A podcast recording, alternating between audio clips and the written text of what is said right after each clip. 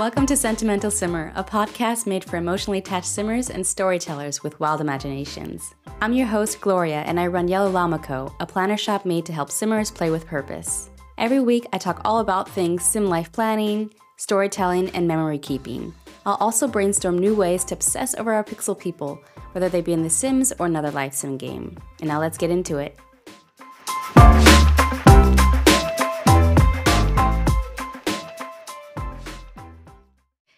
Today, we're going to talk about the most scary thing that can happen to a simmer. Really, the worst thing. I mean, apart from maybe the game crashing when you haven't clicked on save yet, but it's it's really up there. Like it's a strong contender. It's basically the corrupted save file. This is something we. I mean, I don't know if it's happened ever in Sims One, but since Sims 2 for sure, it's been a big issue, something us simmers have tried to get ahead of and tried to avoid and keep from happening and to prevent. And that's what this episode is all about because we aren't talking about any type of save file. We're talking about our Sims Legacy family save files. They are full of history and importance, and we do not want to lose them by any means. We don't want to lose all that history, all that story, all that goodness that we've built and taken so long to to create, right? I mean, it could take years. I have this five gen legacy in The Sims 3 that I'm holding on to and will never let go.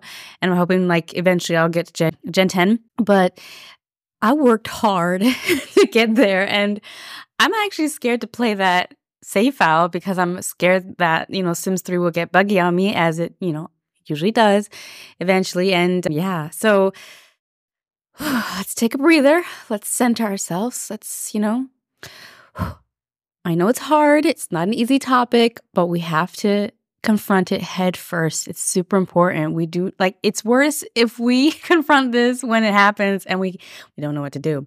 Which I actually have a solution for as well. At the end of the episode, I will be getting into what to do if all has failed and you just need a solution. So, first and foremost, save file hygiene. Super important. I'm going to talk about the general rule of thumbs that are relevant for any game, whether you're playing you know, Sims 2, 3, 4, or even, you know, Life by You maybe in the future. I think so. I'm recording this right now. It hasn't been released yet, and I can't wait till it is. But this is valid probably just as much for that game or for Paralives or any game you're playing that is full of history and and content you don't don't want to lose. So First and foremost, this is really a, a rule of life always make backups. Backup your save files and your game files.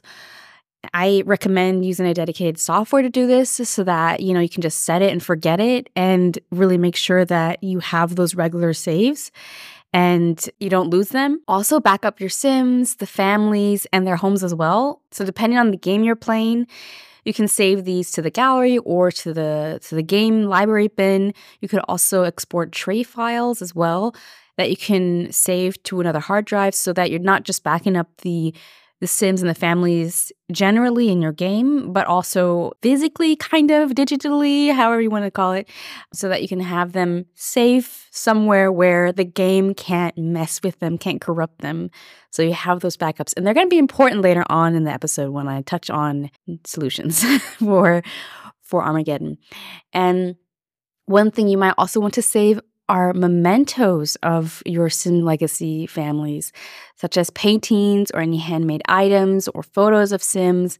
In The Sims 3, I love that you could create statues of your Sims. That was brilliant. And you don't want to lose these things. So, at least in The Sims 4, I think you can just simply upload these items to the gallery within a room. And that way you can keep them together. And if anything ever happened, you won't lose those items. So, for example, if a lot gets corrupted, which can happen, right? It's in these games, it's not as simple as a corrupted save file. It can be a corrupted lot. With this for rent pack, which at the time is recording was released, of I think about about two months ago, and I haven't really been able to play with a good conscience. I mean, I still am because I just can't let go of this family that I'm playing. Also, potential legacy. We're only at generation two, but I have high hopes for them. Uh, but you're going to want to safe keep items as well and rooms and or even family homes because the for rent pack, just to take that as an example, has been messing up lots and well save files in general. But if it's maybe just a lot that could have been a really important lot that you just now lost because of a patch update or whatever. And so you might want to have a backup of that explicit thing. So not just save files or sims but you know items lots and whatnot as well. Anything that you are attached to, make a backup. Also, as a good, you know, save file hygiene is to actually save the game under the option save as instead of overriding your current save file. So, of course, you're going to override it maybe four times or I don't know. But then, like, let's say the fifth time, you save as. I actually just always save as, and I have like this one save file. It's called save file C because I'm creative. Not C for creative, but because I'm, I'm it's sarcasm, okay? And I always just call it save file C1, save file C2. And then when it's like 10 or whatever, I just start all over again and I delete the old ones.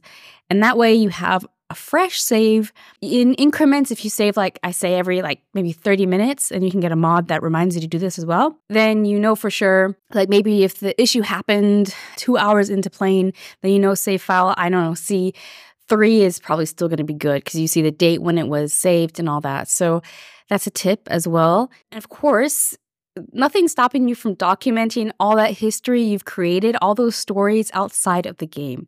So you can do this in a journal and a family tree app. That's what I recommend.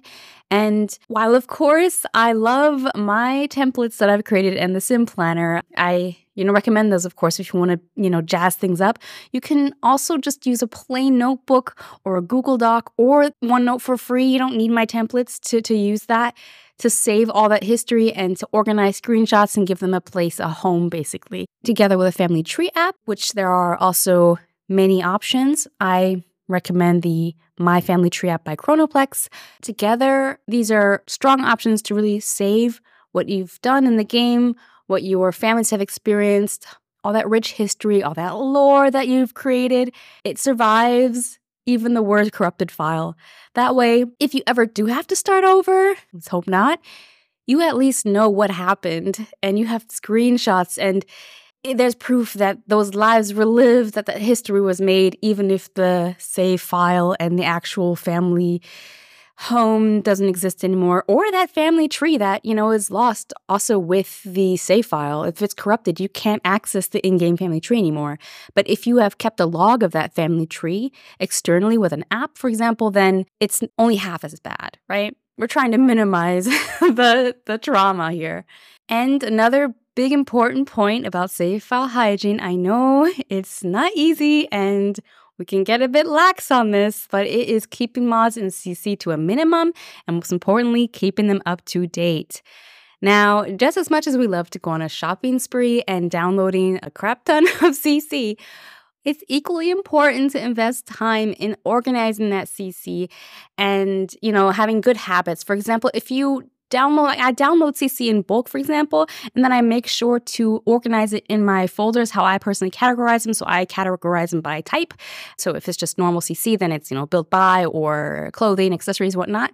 And I do this in bulk right after I went on my two hour shopping spree. And so I just get it done before I even open the game and use anything and it's annoying. It takes like a good, depending on how much I downloaded, a good 20 minutes to, to do. But yeah, it's it's just important. It's good for peace of mind and it keeps you organized because, you know, a corrupt file might be based off of bad CC. You might be noticing things are wonky. For example, I don't know why, but a lot of my Sims are like walking around without tops and bottoms. And I don't know if what, what's going on there. I have to figure that out. But ah, there's some odd I have to update somewhere that's, you know, wreaking havoc. Always keep them up to date and keep them organized. And so, in regards to organization, I wrote a blog post about this, how I organize my mods. I can recommend looking into that. I'll leave a link in the show notes. And also, the Sims 4 Mod Manager is great for The Sims 4, and CC Magic is a great app if you're working with The Sims 3. CC Magic even improves the performance and loading time of your game by consolidating the CC into one package file before the game loads. So I really recommend that. It also organizes the CC. It's brilliant. So that's those are my tips on keeping organized. To keep up to date for The Sims 4, I recommend the mod list by Scarlet to really quickly reference your mods and update them and see the compatibility status because it can be a lot maybe if you have like me 100 plus mods actively in your game and you don't want to click on every creator's individual link her list is great just to have a general overview of what actually has been updated what do i actually need to change and then i then i move forward with going to the creator's website i also recommend using Airtable to organize and keep track of your mods. I also mentioned in my blog post how I use Airtable together with my folder organization system to stay on top of things and stay on top of the update status on my end. So you have the creator update status, of course, when they last updated the mod, if it's up to date and compatible with the patch. But then there's my update status, like when did I actually install that into my game. So they updated on, let's say, the 2nd of February, and I last updated mine in my Airtable IC on the 22nd of January. Well, that means I don't have the or the most up to date version anymore because I can see based off of my Airtable when I last installed it. And then I know, okay, I have to, you know, check this out and, and install it. Also, sometimes patch updates break any like in game CC you can have. Like, remember there was a bug in The Sims 4 where um, it broke beds uh, when Apache update kind of messed them up. The Sims 4 Studio app is actually great to use to fix everything in bulk. It has batch fixes that you can use to repair those items. Next, for save file hygiene, population control. So, this is especially uh, true, I think, in The Sims 3 got real heavy, and in The Sims 4 now as well. The longer you play, you can tend to overpopulate a world quickly. If you have story progression on, then the files can bloat quite quickly if you have more and more Sims joining the world, more and more history that is being made, more metadata that's being saved about these Sims, more inventories that are filling up with objects. It really tanks the performance of your game and ultimately can lead to errors later down the line and a corrupted save file. So I think one point here to make is to try to keep the population to a minimum in your save files. Like this is easier, I think, in Sims 4 than Sims 3, because in Sims 4 you can actually regulate this in the manage households window where you can limit the maximum sim count and all that good stuff. I'll actually go into detail about how to manage these things for each game in specific, so the, the best practices for each specific game in more detail in my blog post. So definitely check that out in the show notes about how, for example, culling works and how to, you know, minimize all that bloat in regards to population. Because it's, it's also different whether you're playing Sims 3 or the Sims 4. In general, whether it's going to probably be relevant for Life by You as well, keeping the population down or let's say just to a reasonable amount will definitely be nicer for your PC, but also probably keep the save file from becoming corrupted. Also, Use tools where possible. Like I said in the blog post, I'll go into detail which ones for which Sims game. Core maintenance mods are great that, from the get go, clean your file regularly, or mods that analyze your game and report when you have errors so that you know, oh, I have du- duplicate CC, or I have some mods that aren't compatible with the latest patch. Let me go look into that. Or mods that give you more control over your worlds, for example, population, that help you then ultimately prevent them from bloating. To summarize, for save file hygiene, just general rule of thumbs, always make backups, keep your mods NCC to a minimum and always up to date, control your population, make sure those sims don't, you know, grow, grow, grow, grow, grow exponentially so that you have a world that's just bursting from the scenes and use tools where possible. So I'll go into detail in the blog post about, you know, exactly which mods for which game, which, you know, more maybe tips and links and stuff like that for these areas that you can reference. So those are the game specific best practices. I'll list these as well as, you know, helpful tips for population control, core maintenance mods and whatnot on my blog. But even with the best intentions, worlds can still get big and laggy you know, you have an old save, inventory accumulates, there's lots of sim data. What can you do? Start fresh wherever you can. So, for example, as I mentioned before, you know, when saving your progress, use the save as to create a fresh file instead of overwriting the current save file. So that is not only good in terms of making a backup, but it also creates an entirely new file. So if the file beforehand was buggy for some reason, then that might help. Also for The Sims 3, you can use the uh, Save Cleaner by OneBuild. I think it cleans out metadata of some sort. I don't really understand how it works in detail, but it's great. It really feels like it freshens up your save file. I've done it a couple times and I do feel as if my save files were quicker and, and like speedier after doing that. And so it's doing some sort of magic. And so I can definitely recommend. And what can also help is starting in a new world. So starting fresh could mean, you know, a quick clean with uh, that cleaner app or moving your Sims to an entirely new world. So in The Sims 3, you can do this quite easily with the NRaas Porter mod. It is a mod that you can use to package entire legacy families and move them to a new world. Of course, in The Sims 3, New World is actually a new save file, whereas, you know, in The Sims 4, it's literally a new world within the same save file. But in this case, in The Sims 3, you're moving your, your Sims to a new world, or even it could be the same world, but just a fresh version of it, right? And the beauty of the NRaas Porter is that it, even if you port multiple households, you know, because you want to keep the entire family and all family members together, the relationship ties remain. And that's really the best part about it. I had this old save file with um in the Island Paradiso world, which we all know is the most buggy thing I think that The Sims has ever come and ever built, at least in the in terms of worlds.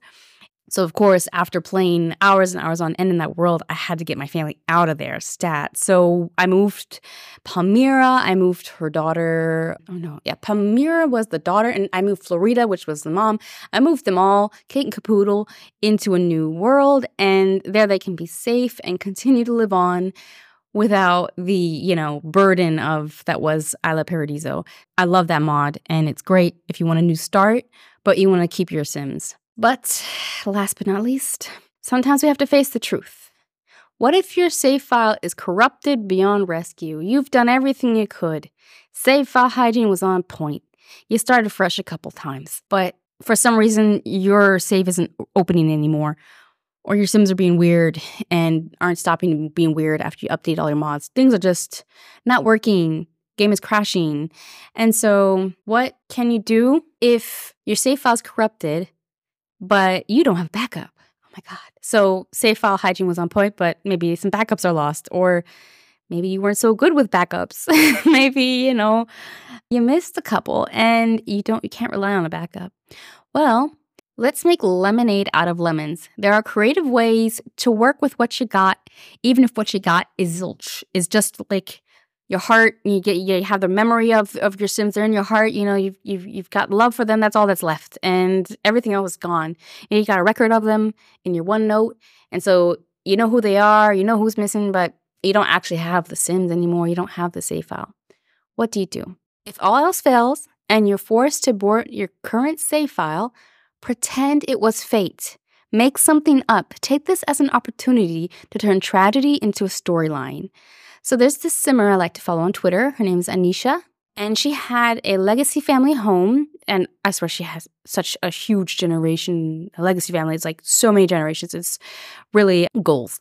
And unfortunately, their family home became corrupt in some way or form. I don't remember the details, but I know, you know, she had an issue there. She had to figure things out. And so she ended up just rolling with the punches and created a story about a storm that destroyed everything and weaved that basically into the family's new reality, into her gameplay. And so she just rebuilt basically the lot, I think, to what she could remember. And you know, of course, things weren't exactly as it was before, and she explained it away, saying that a storm had came.